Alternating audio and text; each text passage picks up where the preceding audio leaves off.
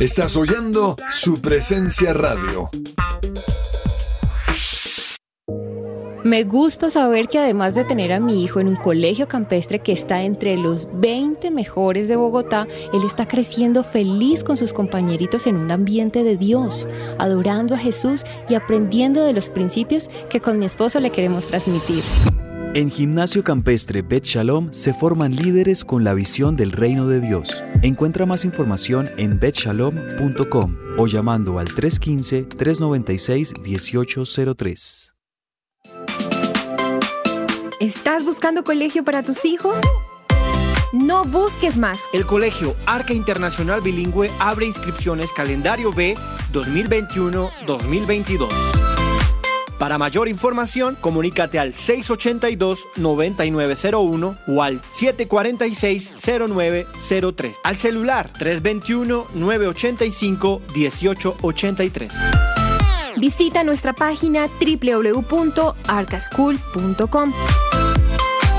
Colegio Arca Internacional Bilingüe. Educación con principios y valores cristianos.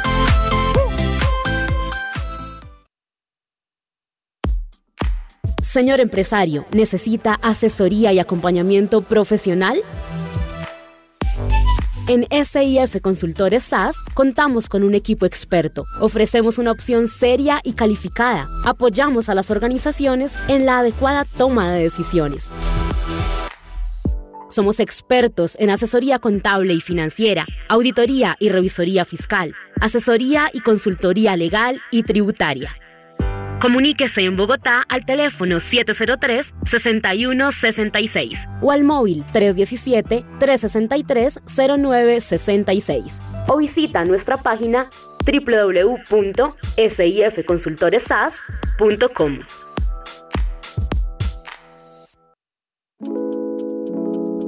¿Te negaron el traslado a Colpensiones por haberte pasado de la edad? Pues tranquilo, te tenemos la solución.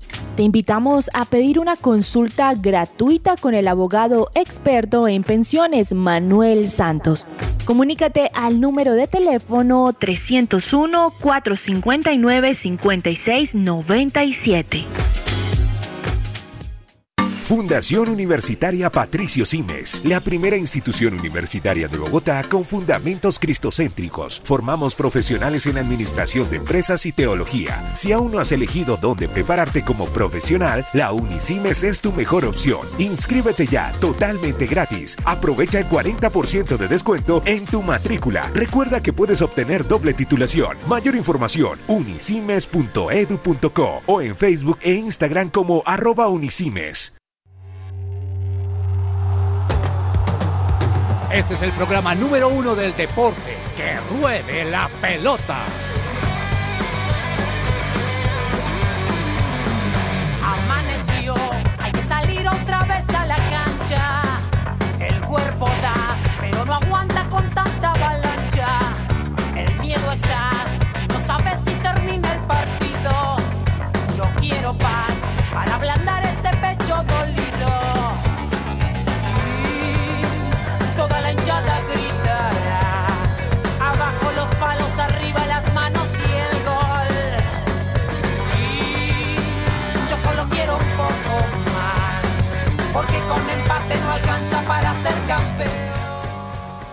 Hola, muy buenas tardes a toda nuestra audiencia. Un programa más de Que Ruede la Pelota. Por mi parte, estoy muy feliz de volver después de tantos lunes festivos. Aquí volvemos nuevamente a estar con todos ustedes y disfrutar de la mejor información deportiva en el programa de su presencia radio. Eh, quiero saludar a toda nuestra audiencia y por supuesto también a todos mis compañeros. Arrancamos por acá con el señor Alejandro Gamboa. Señor Alejandro, cuénteme cómo está usted, qué tal este lunes que volvió a hacer un poco frío después de unos días soleados en Bogotá. Hola, hola Andrés, ¿qué tal? Un saludo para usted, para Cabezas, para todos nuestros oyentes. La verdad también un placer volver a los lunes. Ya veníamos de, de muchos lunes festivos. Eh, y bueno, como siempre, con mucha información. Pareciera que el fútbol colombiano como que no paró, ¿no? O sea, como que empezó, de- siguió de largo. eh, Sí. al menos as- así lo he sentido yo. Eh, y bueno, muy contentos de estar aquí para hablar de, muchísimas cosas que pasaron el fin de semana, campeón en Wimbledon, Gran Premio de, de Austria, eh, estamos en pleno Tour de Francia, han vuelto, ha vuelto la Liga Colombiana y pues también hay mucho fútbol internacional. Sí, tiene razón. Oiga, sí hay mucha información extrafutbolera que va a ser bastante importante y claramente vamos a repasarla y vamos y la Copa América Femenina, perdón, que la olvidé. Por supuesto que también acá todo el fútbol de nuestra selección colombiana y de la Copa América que se está realizando en nuestro país ya la eh, revisaremos y compartiremos con ustedes. También tenemos en la mesa al señor James Estrada. Señor James, cuénteme cómo está usted. Bien, bien, Andresito. Un saludo para todos ustedes. Feliz, feliz de... Fueron tres, tres lunes, creo, ¿no? Casi un mes. Sí sin, sin, sin, vernos, sin compartir con, la, con nuestra audiencia. Va a ser un programa súper chévere, la vamos a pasar sabroso, la vamos a pasar rico. Así que prepárense porque esto está con muy bueno. Claro que sí, claro que sí. Bueno, y en el Control Master, el señor Andrés Cabezas. Señor Cabezas, cuénteme cómo va su lunes, su domingo de pronto no tan bien con, con River, pero, pero bueno, cuénteme cómo está. ¿Qué tal Andrés? Un saludo muy especial para usted. De verdad que como usted lo mencionaba, muy contentos de regresar al programa los lunes también, ya que habíamos tenido tres lunes seguidos en los que no, no habíamos podido compartir con los oyentes. Obviamente sí que Ruede la Pelota siguió eh, con sus programas habituales de martes a viernes, pero fue muy bueno poder regresar, es muy bueno regresar de nuevo los lunes para acompañar a todos los oyentes, los cinco días a la semana como debe ser, y muy contento de compartir mesa con ustedes. Sí, la verdad es que la situación, eh, en Argentina está ocurriendo una situación curiosa y a veces eh, este, este tipo de cosas suele suceder, pero no deja de ser llamativo que los dos equipos más grandes, tanto River como Boca, están en este momento atravesando una crisis deportiva eh, relámpago, por así decirlo, que se dio sobre todo en las últimas dos semanas con algunos partidos seguidos que perdieron en el torneo local en la Liga de Fútbol Argentina, más, y este por supuesto fue el golpe más duro para ambos, la eliminación de Copa Libertadores en octavos de Copa Libertadores a manos de Corinthians y de Vélez Arfield respectivamente. Entonces, en este momento, tanto River como Boca en Argentina están atravesando una crisis tremenda y, esto también está desencadenando mucha polémica, por ejemplo, en la interna de los clubes, sobre todo en la interna de Boca hay una, locura y una crisis impresionante.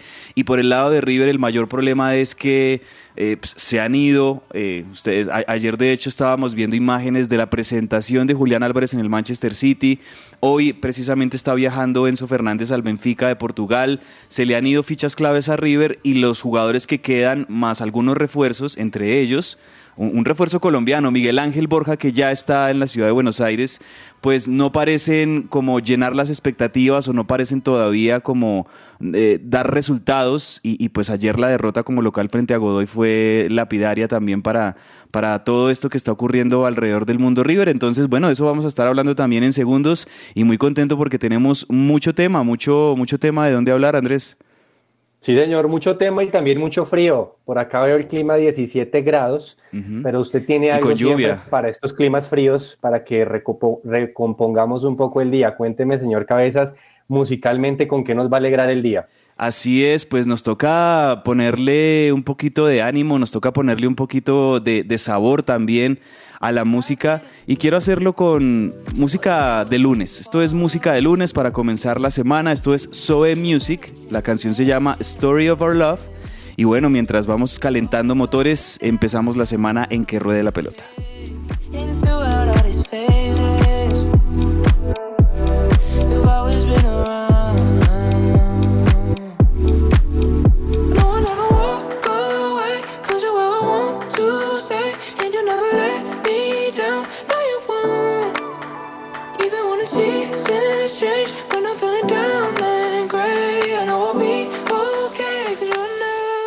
Story of our love.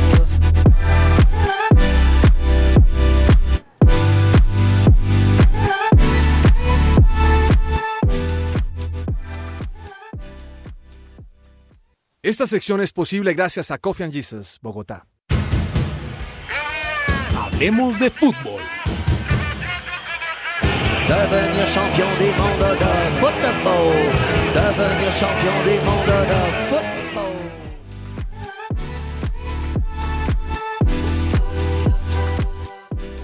Bueno, comenzamos rapidito acá porque así como las vacaciones del fútbol colombiano, como decía Alejo, pasaron pero volando, así también nosotros empezamos porque eh, después del comienzo de la Liga de Play 2 o el segundo semestre que se va por allá el jueves, este fin de semana se jugaron cinco partidos más, teniendo aún pendientes eh, por aplazamiento dos partidos, el partido entre Bucaramanga y Águilas Doradas y Deportivo Cali y Jaguares pero sin embargo hubo partidos atractivos en donde pues equipos grandes jugaron, hubo un partido me pareció muy entretenido también entre Santa Fe y La Equidad.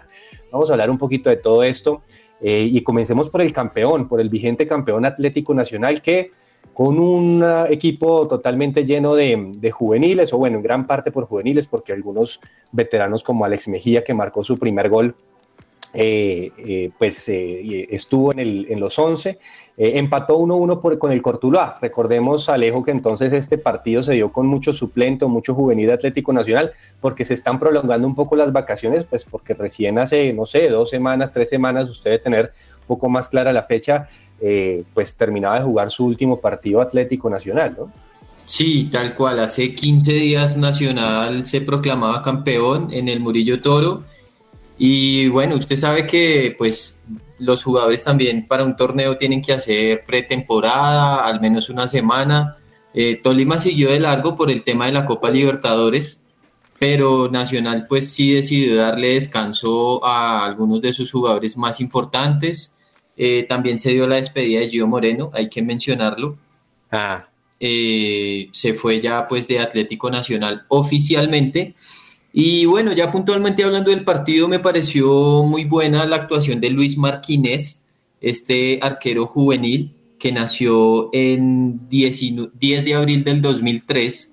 Eh, muy bueno, ¿sabe? Muy seguro. En algún momento el juez central del partido, el señor Eider Castro, había sancionado un penal a favor del Cortulúa eh, y pues posteriormente, eh, por supuesta falta de de Marquínez sobre Faber Mercado, pero luego revisó el VAR y eh, se retractó en su decisión. Se lo vio pues seguro, se le vio bien para hacer, eh, no sé, que sus primeros minutos en, el fútbol profesional. Y bueno, pareciera que, pudiera ser un buen suplente o, por lo menos un buen relevo para Kevin Mier en el arco para esta temporada.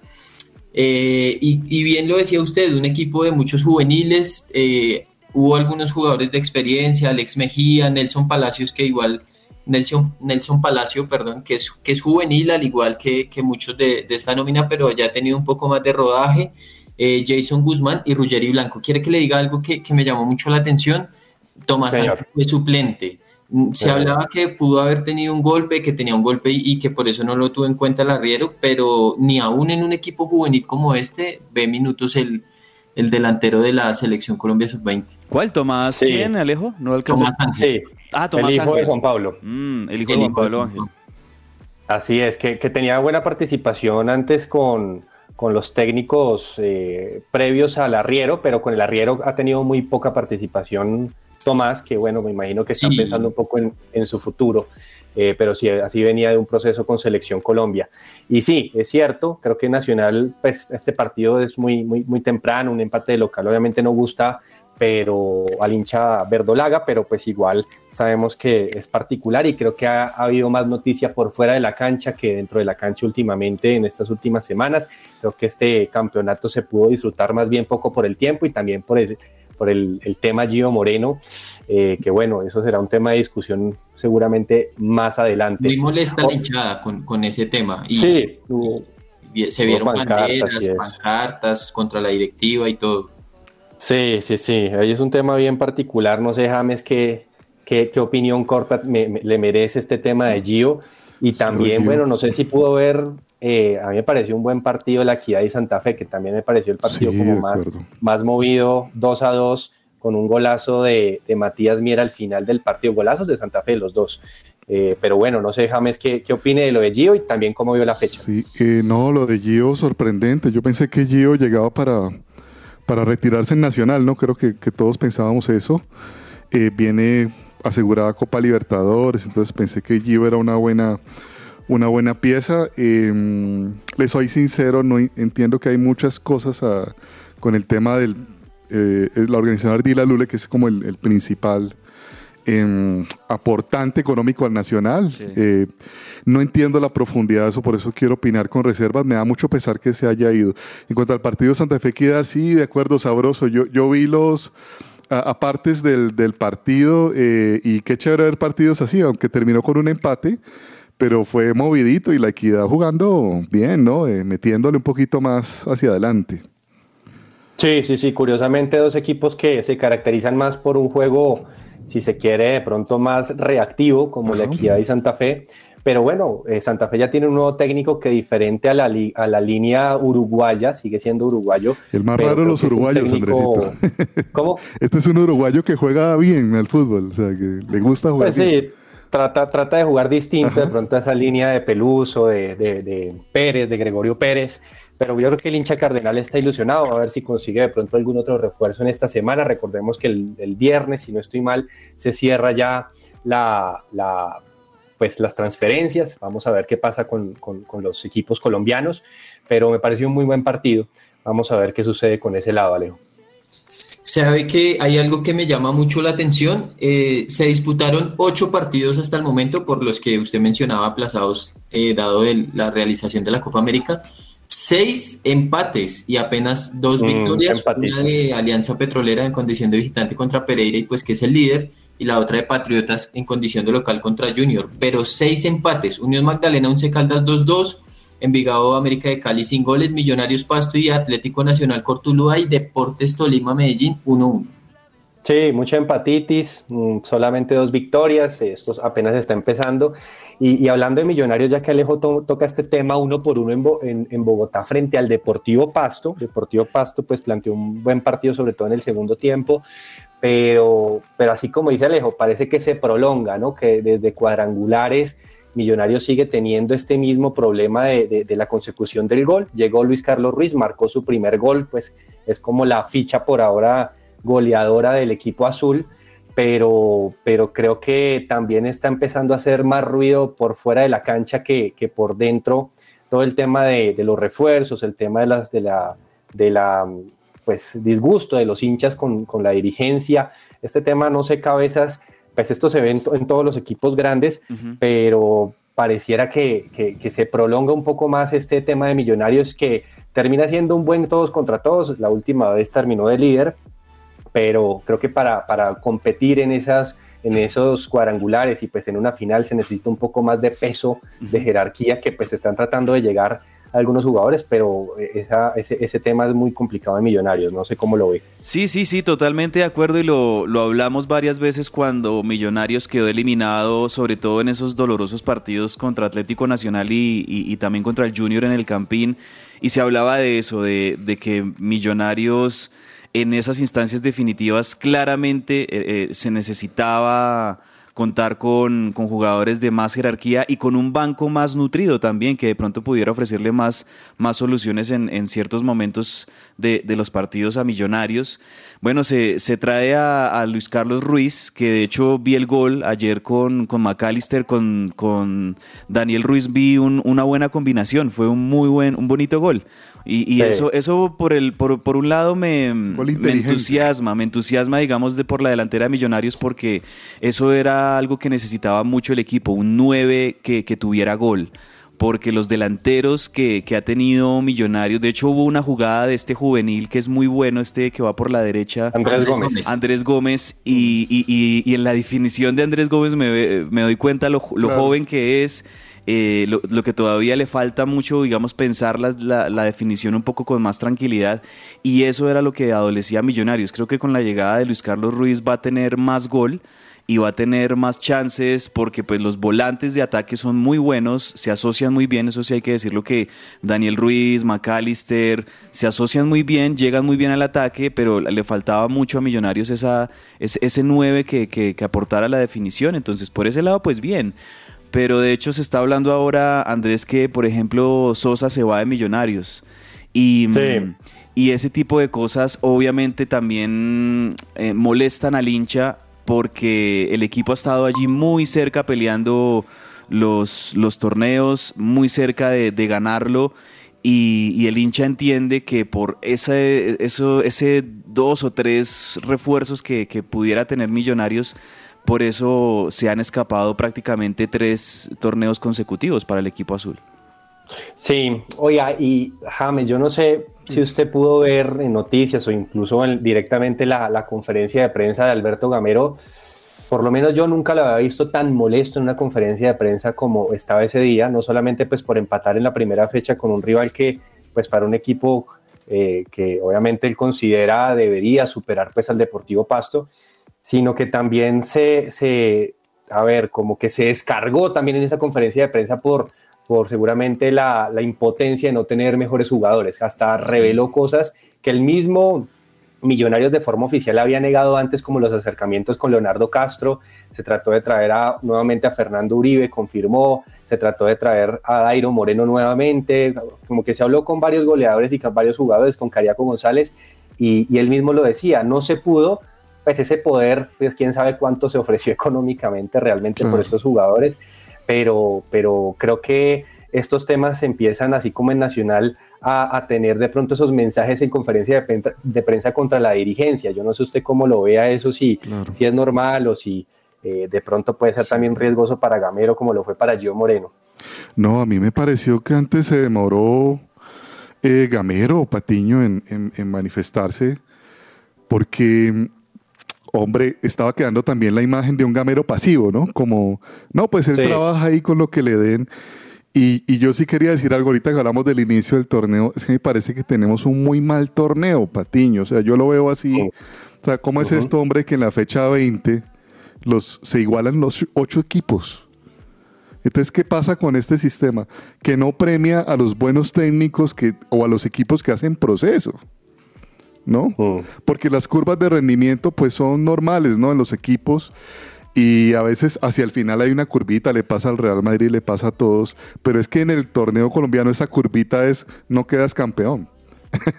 o sea, no te premia el proceso, los puntos que has llevado, porque casi que te los borra.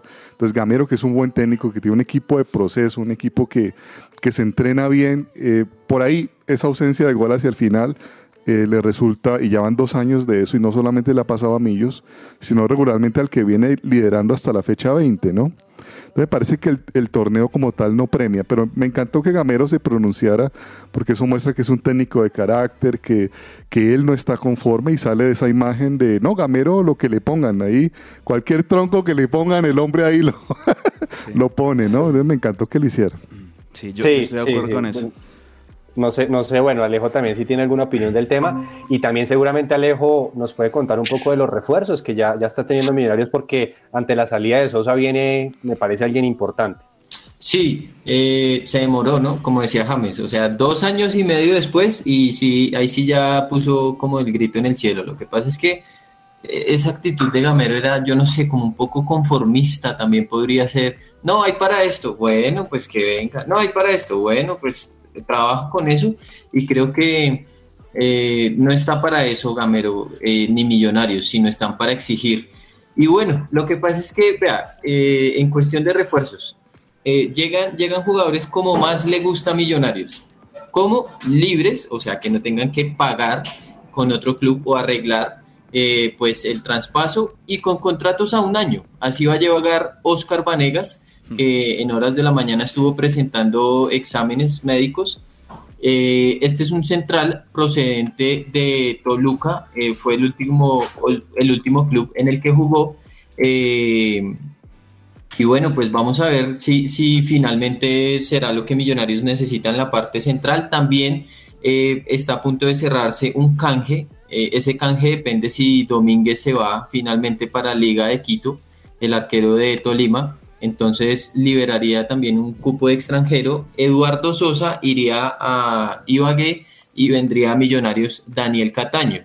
Eh, digamos que es una, eh, en, términos de papeles y administrativos, es una operación que a Millonarios pues le termina eh, siendo beneficiosa porque no va a pagar nada por Cataño.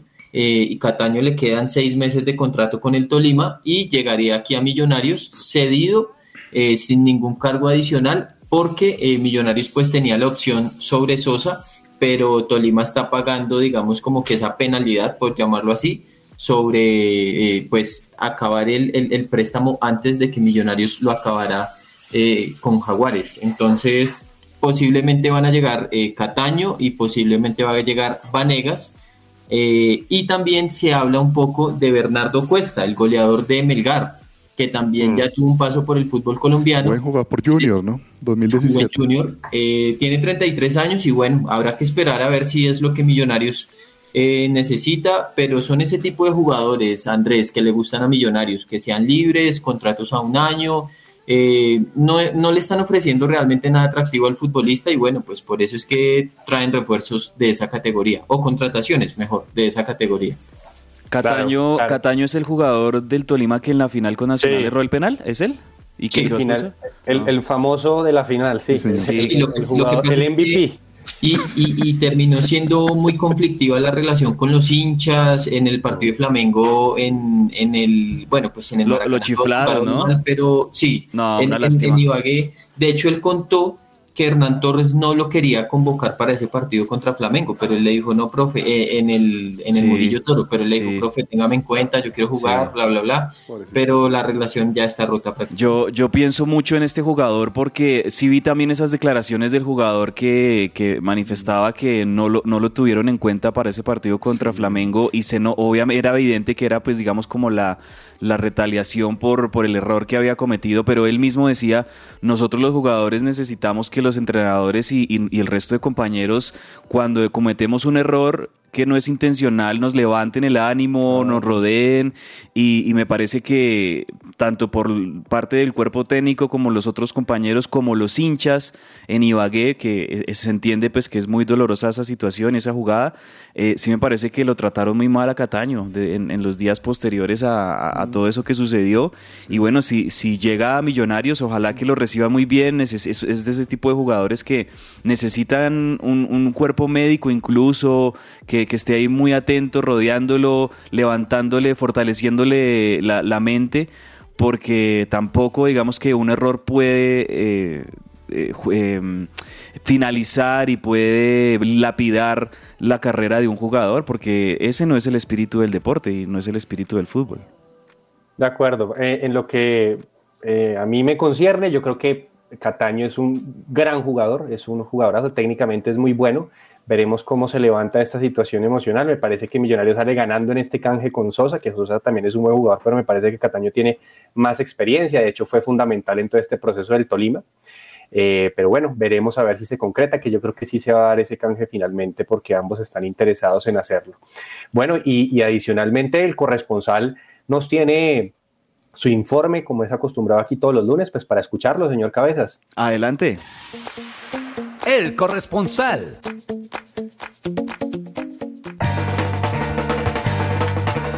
Cordial saludo para todos los podcast escuchas de su presencia radio. Comenzó la Liga Betplay Clausura con la fecha número uno. Los albiazules de Alberto Miguel Gamero versus los volcánicos de Flavio Torres, carajo. Millonarios, estrenando patrocinador en su casaca y al parecer hinchada también, porque faltaron los que siempre iban al estadio. ¿Será que es porque los directivos no reforzaron el equipo? Como sea, Millonarios lo dio todo y sacó figura al arquero del Pasto. Y aunque la supremacía fue embajadora, el Pasto se paró bien. Podcast escucha, si usted no pudo ver el partido, el cual fue el día sábado, porque estaba en otros menesteres y quiere opinar sobre la fecha número uno del FPC, llegó al lugar indicado. Este es el 1, 2, 3 o el hat-trick de lo que debería saber de este partido. ¡Wow! Minuto 34, debut soñado para Luis Carlos Ruiz. A sus 35 añitos de edad, anotaría para Millonarios. Minuto 50, el uruguayo Facundo Bonet les daría el empate a los volcánicos. Seis partidos de la fecha número uno del FPC terminaron en empate. Hicimos récord. No siendo más, el martes 12 de julio recibiremos al equipo del Piripi Osma, al Búcaros. Búcaros. Podcast escuchas, podcast oyentes, audiencia, público en general. Recuerden que también nos pueden escuchar online en supresencia.com, Claro Música o en la aplicación Tuning Radio. Hasta la próxima. Carajo. Muy bien, gracias a David Velázquez por ese siempre gran informe que nos tiene siempre como corresponsal. Oiga, James, no hablamos de la América porque es que creo que eh, más allá del, partido que fue un 0-0, creo que muy, muy opaco, el América la tiene difícil este semestre, ¿no? Sin poder contratar, ustedes saben, por está sancionado. Eh, le tengo una noticia paralela del América, es que murió Gabriel Chaparro que fue un lateral muy importante para el médico Ochoa desde el campeonato del 79 mm, hasta el 85, un lateral izquierdo de esos que le gustaba así al, médico Ochoa, aguerrido, fuerte, un gran jugador y, y, bueno, a su familia le enviamos un mensaje de, ánimo en este momento. Bueno, bueno, muy bien. Con eso, bueno, ahí se concretaron varios partidos, están pendientes entonces los dos de aplazo. Y pues para noticias que se mueven alrededor, el Cali, señor James, entonces confirmó un gran ídolo de, la historia y de hecho también ídolo de la, de la afición azul, como Mayer Candelo, como una gran alternativa. Vamos a ver, es una apuesta, ¿no? Mayer viene a dirigir en la segunda división. ¿Cómo lo ve a Mayer? Muy bien, es un muy buen técnico un hombre que sabe, sabe mucho, ¿no? Es que es un hombre muy leal, Mayer, a pesar de a veces su forma de ser, ¿no? Y él es muy agradecido con los equipos que, por los que pasa, ¿no? Entonces él, eh. tiene mucho cariño, por ejemplo, por el Millonarios, por la hinchada de Millos. Eh, y a veces le habían un poco eh, juzgado por este también cariño que le manifestaba a, Millonarios, pero creo que es merecidísimo, creo que está preparado Mayer para hacerlo, lo hizo muy bien en el Tuluá y tiene unas ideas muy buenas y es de, es de la casa, ¿no? Entonces sabe cómo, cómo debe jugar el verde. Va a tener unos días más porque el Cali no, no jugó este primer partido por el tema Copa América, se, se está prestando la cancha del Cali también para entrenamiento de algunas de las delegaciones que están ahí en, en, Cali. Y mm, yo sí deseo que le vaya muy bien a Mayer Candelo porque soy siempre partidario de que los jugadores que han sido emblemas de los equipos que han sido ídolos en diferentes eh, eh, momentos históricos del equipo, deberían ser siempre los que tomen la dirección técnica porque conocen totalmente cómo manejarlo y también seguro pueden aportar muy buenas ideas. A mí me gustan mucho esos entrenadores, digamos, eh, jóvenes en el sentido en que son jugadores de fútbol recientemente retirados que, que empiecen a, a ser directores técnicos porque hay muchos muy buenos y ojalá que sea el caso de Mayer Candelo. Sí, era un sueño de él, así como también lo ha manifestado llegar algún día al banquillo azul, veremos qué pasa en la historia, pero muchos éxitos a Mayer, que pues un jugadorazo, una calidad de los jugadores más calidosos que yo he visto en el fútbol colombiano. A los Neider Morantes, ¿no? A lo el pibe Valderrama, mm. eh, a los Giovanni Hernández, esos jugadores que uno siempre que piensa, piensa en sobre todo calidad, talentosos, ellos, calidosos. Sí, muy bien por eso.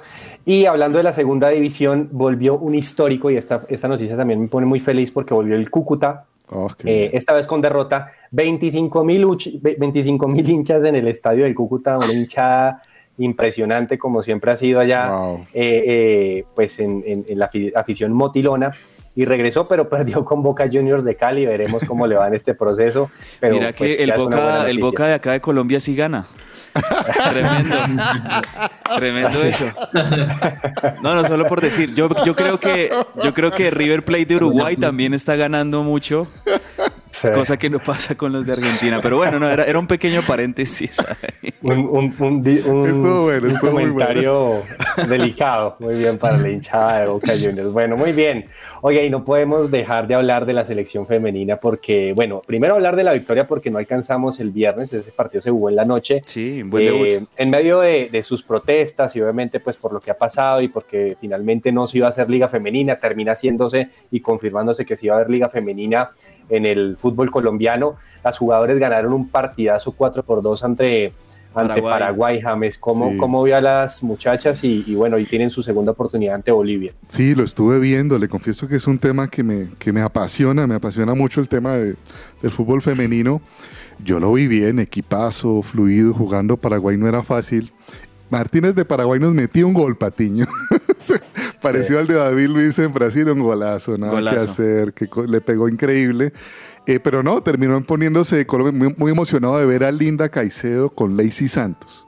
Muy, muy joven, ¿no? Linda tiene 17 años. 16, 17. Iba, y es impresionante, quería ver esa dupla hace rato, me la imaginaba y es tal como me lo imaginaba, una bomba de esas dos mujeres mm. con Catalina Usme y ojalá, hombre, en el, en el futuro se reincorpore y se arregle todo también con, con Rincón, ¿no? Para que, para que esté en la selección Colombia. Sí. ¿Se imagina? No, ahí sí quedamos sabrosos, tremendo equipo. Con, respecto al, a la protesta que hacen las jugadoras en el himno nacional, como dicen los argentinos, banco totalmente, o sea, apoyo totalmente, que las jugadoras tengan esas, esos momentos de expresarse porque el trato que, que ha recibido el fútbol femenino por parte de la dirigencia y de la empresa privada en este país de verdad que es, es insólito, es, es absurdo cuando el fútbol femenino se ve que tiene tanto talento. Después de Brasil en el continente, yo me atrevo a decir que Colombia es el, el, la mejor están llenando los estadios. Se están llenando los estadios, el fútbol femenino está llevando gente, eh, eh, interesa muchísimo el fútbol femenino en el país y, y, sí, de verdad que veía yo varias jugadas de, de Lacey Santos, que obviamente es como la, la referente o la jugadora que ha triunfado en Europa, en España, y, al ver jugar a Lacey Santos uno ve una jugadora muy madura, una jugadora que maneja todos los hilos del partido, fue asistidora en dos de los goles el pase que le pone a Linda Caicedo para el primero el, pase es genial, exacto, o sea, de verdad que no sé si tenía la uña pintada o no, pero fue a tres Sí, pero una crack totalmente Lacey Santos. Y saben también que me gusta de esta selección Colombia. Eh, en años pasados, algo que, veíamos que le faltaba a la selección era talla en varias de sus jugadoras, o sea, que, que hubiese altura. Que, y, me parece que cada vez más está mejorando en eso la selección. De hecho, me sorprendió ver que dos goles fueron de cabeza de, la selección. Entonces creo que también... Cabezazos muy técnicos. Cabezazos difíciles de concretar y se lograron.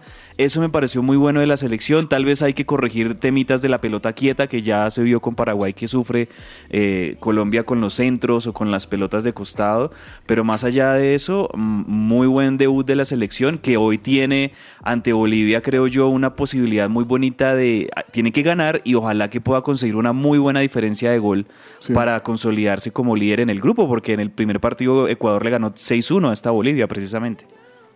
Sí, Alejo, no sé cómo vio la selección y, usted la ve para grandes cosas en esta Copa América. Sí, sin duda, creo que pues están por lo menos para eh, pelear eh, el, cupo en, la final. Eh, pues recordemos, pasan las dos primeras. ellas han manifestado que pues primero o, lo más importante para ellas es clasificar al Mundial, clasificar a los Juegos Olímpicos también. y el Creo que los triunfos de la selección Colombia femenina son a pesar de la situación que tienen que enfrentar en el país, eh, digamos que no, no han tenido las garantías. O sea, es increíble que Colombia sea una potencia mundial, eh, perdón, eh, continental o, a nivel de Sudamérica en el fútbol femenino, pero pues a pesar de, de, las condiciones que les dan, y la verdad es que son muy grandes, son muy grandes porque hacer eso no es nada fácil, eh, la presión de los dirigentes es mucha, eh, ya sabemos cómo son los Alzate, los Yesurún, y, ellas de verdad que lo que están logrando se lo están ganando a punta de, esfuerzo. Eh, les dejo ahí un dato nomás, 20 millones de pesos les estaban ofreciendo por la victoria, por cada victoria en, en la Copa América, 20 millones para el cuerpo técnico y, y todo el plantel de las jugadoras, menos de un millón de pesos eh, por jugadora, que pues digamos para una persona el común puede ser buena plata, pero eh, por ejemplo a Brasil le dan 12 mil dólares por victoria. Eh, y, estamos muy lejos de, todas estas cosas y obviamente la selección Colombia de mayores masculina ni hablar porque la diferencia es muy grande. Y Colombia llegó a la última, o sea, fue finalista con Brasil en el 2018 en la Copa América de, de Chile Em, y fueron prácticamente finalistas también este año en el sub-17 y en el sub-20 con, van para mundial, Brasil. Van para mundial, clasificaron. Es que eso es lo que indigna, me parece. Eso es lo que indigna que están dando resultados con lo que pueden dar y aún así todavía no están recibiendo el apoyo y el respaldo que merecerían por parte de la dirigencia del fútbol colombiano. Bueno, tendrán su oportunidad nuevamente hoy a las 7 de la noche. Estaremos muy pendientes del equipo femenino. Eh, quédense con nosotros, vamos unos cortos comerciales y ya volvemos con más de que ruede la pelota.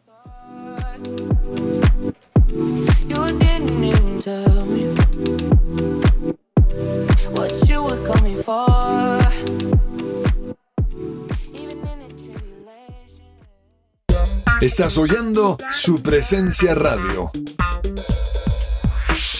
Testimonio real. Recomiendo el tratamiento natural con el doctor Antonio Alvarado. Por fin logré bajar de peso y controlar y mejorar mi calidad de vida respecto a la diabetes. Es muy buen tratamiento, sinceramente. Centro Médico del Dr. Antonio Alvarado, Medicina General, especializada, biológica y alternativa. Descuento del 20% en el valor de la consulta para los oyentes de su presencia radio. También puedes comunicarte al teléfono fijo 601-337-9044 o al celular 312-532-9417. Salud y medicina al alcance de su mano.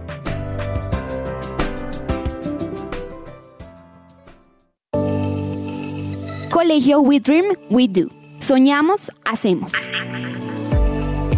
Nos presentamos ante la comunidad cristiana del país como una nueva propuesta educativa para potenciar de manera personalizada la espiritualidad, la, colaboración, la ciudadanía global, el inglés conversacional, las habilidades emocionales, el pensamiento crítico y creativo de los estudiantes mediante un aprendizaje basado en proyectos y semipresencial.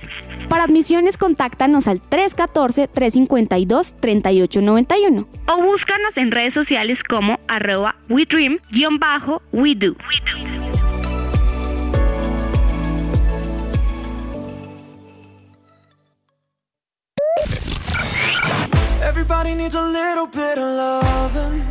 Hola, soy Carlos Olmos y los invito a escuchar de lunes a viernes de 12 a 1 de la tarde nuestro programa deportivo Que Ruede la Pelota. Que Ruede la Pelota.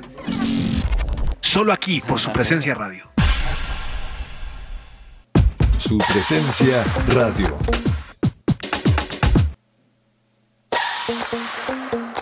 Las historias detrás del deporte. ¿Qué hay en el camerino? En el año 2022, Qatar se convierte en una de las ciudades más apetecidas en el mundo. Cuando nombramos esta ciudad, todos hablan de fútbol, ya que allí se celebrará el próximo Mundial. Pero quiero contarles que no es el único gran evento deportivo celebrado allí. Existe un gran premio donde el balón no es el protagonista. Aquí el ganador no hace goles, sino que se concentra en obtener la mayor velocidad y tomar curvas a más de 80 kilómetros por hora. Así es, hablamos del Gran Premio de Qatar MotoGP, donde cada uno de los motociclistas alcanza velocidades hasta de 350 kilómetros por hora. Pero ¿qué pasa con aquellos que no logran controlar sus motos a esta velocidad y ruedan por el pavimento sin control alguno? Bueno, hoy en Que Ruede la Pelota hablaremos un poco sobre el equipo de seguridad de estos grandes motociclistas. En primer lugar tenemos el casco. Son muy vistosos por su colorido y diseño, pero lo más importante es la seguridad que aportan. Los cascos que llevan los pilotos están hechos de fibra de carbono. Priorizando la seguridad, esta pieza puede ser altamente personalizable. El diseño o la entrada de aire se puede ajustar con el fin de ofrecer la mayor protección y comodidad a todos los pilotos. El blindaje. Las piezas de blindaje van integradas en uno de los bolsillos interiores del traje, o también conocido como mono, y su función es absorber los impactos cuando los pilotos caen. A partir de 2018, los monos tienen airbags integrados. Este sofisticado elemento de protección se hincha en milésimas de segundo en cuanto percibe que el piloto ha caído de la moto, amortiguando así gran parte del impacto. Otro elemento importante son las rodilleras, coderas y hombreras. Las rodilleras son una de las partes con las que el piloto tiene contacto directo con el asfalto. Debido a las exigencias de la competición, los pilotos se inclinan de forma extrema en las curvas con el fin de retener la mayor velocidad posible. En estas circunstancias, los pilotos llegan a deslizar las rodilleras contra superficies muy abrasivas y calientes. Las sombreras, por su parte, cumplen la función de absorber el impacto y facilitar el deslizamiento por el asfalto. Por último, los guantes y botas protegen las partes de la anatomía del piloto que se usan para controlar la máquina, con lo que es necesaria una gran sensibilidad junto con resistencia a la abrasión y blindajes. Los guantes de moto GP suelen tener protección extra en los nudillos y en algunos dedos.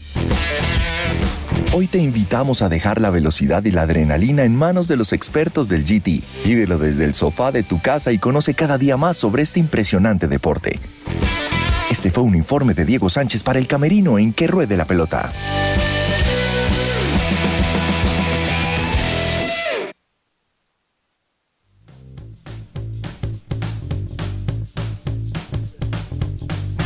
El Pepazo.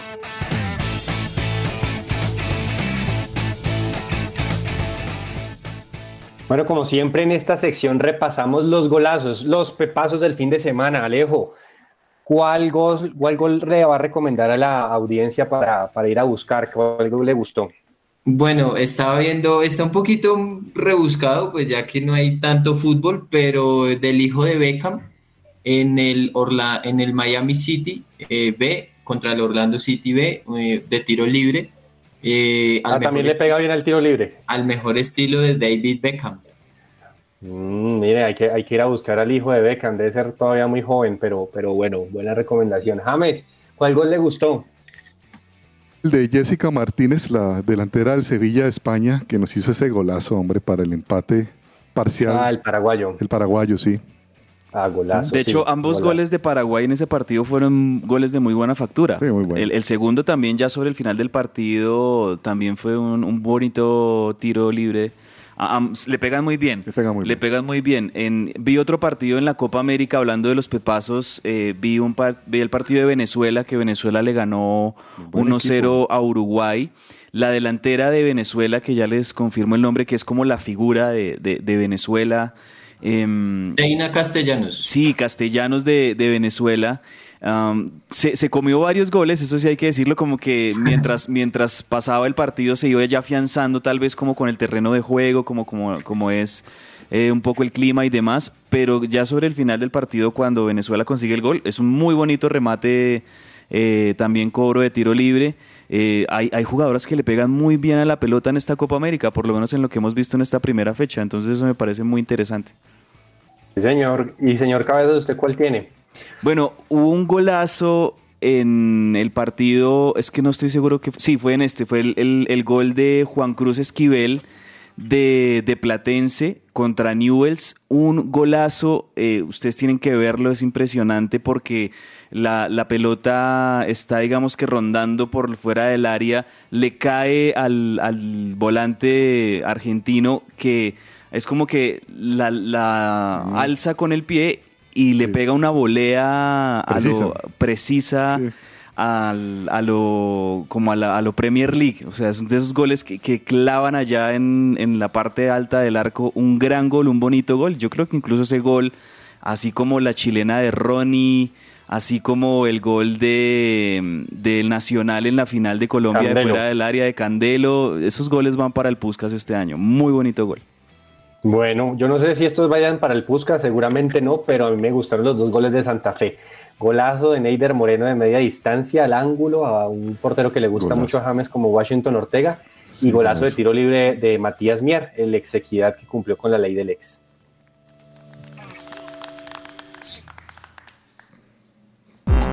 Todo lo que tiene que saber más allá de la pelota.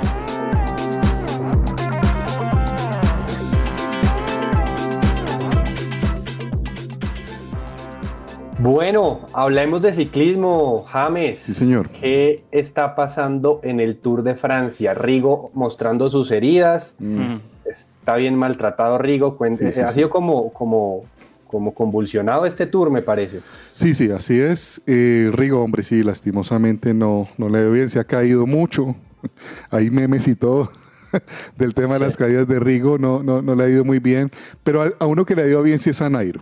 Nairo Quintana está corriendo muy inteligentemente, está poniendo toda su experiencia. Nairo está en este momento décimo en la general. La etapa de ayer la ganó el Luxemburger Boat Jungles, ¿no? Escapado. Escapado Casi que toda la fracción escapado y, logró solito ganar la, etapa por, encima de los demás. Rigo venía en el grupo perseguidor, ¿no? En ese grupo perseguidor que eh, en la mitad de etapa pues tenía como 13 ciclistas más o menos eh, ahí en el grupo perseguidor. Ya después del pelotón comandaba por Pogachar pues los alcanzan. Los alcanzan. Pero lo que usted dice es muy cierto, James. Eh, Nairo está... Mm, llegando ahí siempre en el grupo de favoritos con Pogachar, está tal, tal, vez midiendo como fuerzas. Decía en declaraciones Nairo ayer que ya la primera semana y media ya pasó, que siempre es una semana que tiene este tipo de cosas, esas etapas con muchos vientos de costado, la etapa de pavé, esas etapas con trocha, con pavé que y son ahí sí muy que fue complicadas. inteligente Nairo, en esa etapa el hombre metido ahí, porque como él es tan chiquito, entonces decían todo el mundo, hoy peligra Nairo, o sea, que Sí. se lo lleve el viento, que se quede Y él por ha ahí. sufrido en tours anteriores por ese tipo de, No ha de quedado etapas. cortado, ha estado muy atento. Le cuento la, la general Patiño, está así. Adivine quién es el primero, pues nuestro amigo Tadej. Pogacar. o Pogachar, como le dicen también. Vinegar está a 39 segundos. Hombre, hay tour por tiempo, ¿no? Cabezas. Todavía 39 sí. segundos. Lo que pasa es que este es un monstruo. Yo sigo pero- pensando que el tour va a ser determinar quién queda segundo, quién queda tercero y de ahí para abajo, porque Sí, lo veo muy lo veo difícil. uno muy Pogacar es- sobrado, hombre. se, ve- se ve muy sobrado ese- a ese corredor, pero mire que hablando con mi señor padre, que es un hombre que ha visto ciclismo por más de 40 años, él me dice, "Hay- que esperar, hay que esperar porque hay un corredor que puede que se vea indestructible y, y todavía la carretera tiene muchas cosas Eso impredecibles. Entonces, pues bueno, hay que esperar. Vinegar, entonces segundo, Geraint Thomas a 1.17 y nuestro Nairo Quintana, hombre, décimo a 2 minutos 13. Gran carrera de, de Nairo. Viene una etapa mañana de media montaña, Patiño, Sí. pero el miércoles no hay que perderse esa etapa. Termina en premio de alta categoría. Hay una etapa con dos premios de categoría especial, uno de primera y otro de segunda. O sea, esa es montaña con toda.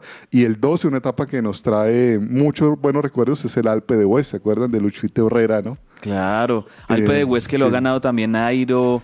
Eh, es, es una Alpe etapa que siempre le trae alegrías a- a- al ciclismo colombiano y Nairo dice que esta semana en esas etapas de montaña va a ver cómo se siente y, y- y por qué no ataque, porque ya es, es el terreno que más conoce Nairo y que más se siente bien siempre en el, en el Tour. Esa etapa del jueves Patiño tiene tres premios de categoría especial, por Dios. Claro. Es Cosa que, es que sí, pueden pasar, como dice el papá del señor Cabezas, pueden pasar muchas cosas. Veremos. Eh, pero ustedes ven que vale la pena soñar con un posible podio de Nairo, Nairo o ven que esto es demasiado optimista? Eh, no, Yo creo que sí, lo puede pelear. ser, Sí. porque se ve bien Patiño, se, se ve concentrado. Hombre, sí, lo, lo que usted decía ahorita, hombre, cualquier cosa puede pasar. Esa etapa, esa etapa de miércoles y jueves está muy, muy, muy duras. Eso es muy duro de, de subir, ¿no? Cabezas, un premio aún de segunda categoría. Yo no puedo subir ni en carro ahora en bicicleta. Sí, sí, sí. Yo, yo estuve de hecho practicando un poquito ciclismo este fin de semana. Me hice ahí un, eh, bueno, lo que aquí los bogotanos hacemos que, que son las subidas a- a- a- por la vía Choachí, Alto del Verjón, los que hacemos también el Alto de Patios. Patios, sabemos que son, podría decirse que eh, en su trazado podrían considerarse como de primera categoría. Pero, Claro. pero un, pero imagínese un Alpe de Hues, categoría especial. categoría especial, eso ya es y una tres rampa. premios de categoría especial en la etapa del Son, son rampas creo que están como por el orden de los 18, 19%. Eso es una locura subir eso. Esperemos que sí, Patiño. Pero pongámosle, Bueno. pongámosle fe a Nairo. Ojalá que sí, ojalá que sí. Pasemos de página para hablar de tenis porque se jugó las finales o se jugaron las finales de Wimbledon, un torneo emblemático en donde pues el rey sigue siendo todavía Roger Federer, pero quien se acercó muy, muy, muy, muy, muy cerca fue el señor Novak Djokovic que quedó campeón frente al polémico australiano Nick Kyrgios, ¿no? Que pues finalmente ese tenista con sus polémicas peleas y, su, actitud pues es, es a veces más figura, pero cuando se pone a jugar eh, pues realmente es peligroso. Le ganó tres sets a uno. Eh, el primer set de hecho lo ganó Kyrgios 6-4 y después en tres sets terminó por ganarle Djokovic 6-3, 6-4 y 7-6. Djokovic con esto llegó eh, pues a siete grandes, eh, siete mm, Wimbledons, perdón. Está uno de Roger Federer, como decíamos, igualó, igualó a Pete Sampras y a Williams Rechaud y llegó en este caso pues a 21 títulos de Grand Slam, quedó a uno de Rafa Nadal, pues que ustedes saben que este debate siempre se suma, ¿no? Djokovic tiene, si no estoy mal, 35 años y, sigue peleando pues esa disputa del mejor tenista de la historia, que obviamente siempre se suma ahí Rafa y Roger Federer. Por el lado de las mujeres, les cuento que pues la rusa Rybakina le ganó en tres sets, 3-6, 6-2 y 6-2 a la tunecina Jabeu, en donde finalmente pues eh, esta tenista de, si no estoy mal, 23 años, pues gana un nuevo título pues para, para su carrera y, también pues es una gran noticia que en esta volatilidad del, del tenis eh, femenino en donde pues siempre aparecen muchas campeonas, pero bueno, aquí también hubo una, una muy buena final. Hablemos un poco de, automovilismo, señor Alejo, porque eh, creo que todavía hay campeonato, ¿no? Se acerca un poquito Leclerc. Sí, sí, así es. Antes de, darle el reporte de la F1, Rivaquina, que es kazaja pero nació en Rusia, y, los, los ingleses que no, no admitieron rusos, ¿no? Ni bielorrusos, y le salió campeona una rusa en la rama femenina. Hmm. Al, que no, quiere caldo se le dan dos tazas, como dice. Así es. Eso dicen. Eh, bueno, en la Fórmula 1, Leclerc se quedó con el Gran Premio de Australia en la casa de Red Bull. Eh, se hizo con la victoria, solamente eh, unos cuantos segundos, tres segundos por encima de Max Verstappen, que ocupó el segundo lugar. Tercero estuvo Hamilton, eh, que estaba allí en una disputa con Carlos Sainz Jr., faltando unas 14 vueltas para el final y pues lastimosamente para el piloto español de Ferrari eh, se le incendió pues el motor y prácticamente eh, fue eh, sacado pues de la competencia por este pequeño impasse y también pues quedó de cuarto el británico George Russell digamos que fue una buena carrera para Mercedes en medio de todo lo que ha sido pues esta temporada pero bueno pues finalmente se quedó con la victoria Leclerc después de eh, varios grandes premios en los que ni siquiera pues había podido eh, acceder al lugar más alto del podio y se prende allí en, en la lucha por el título que continúa liderando Max Verstappen.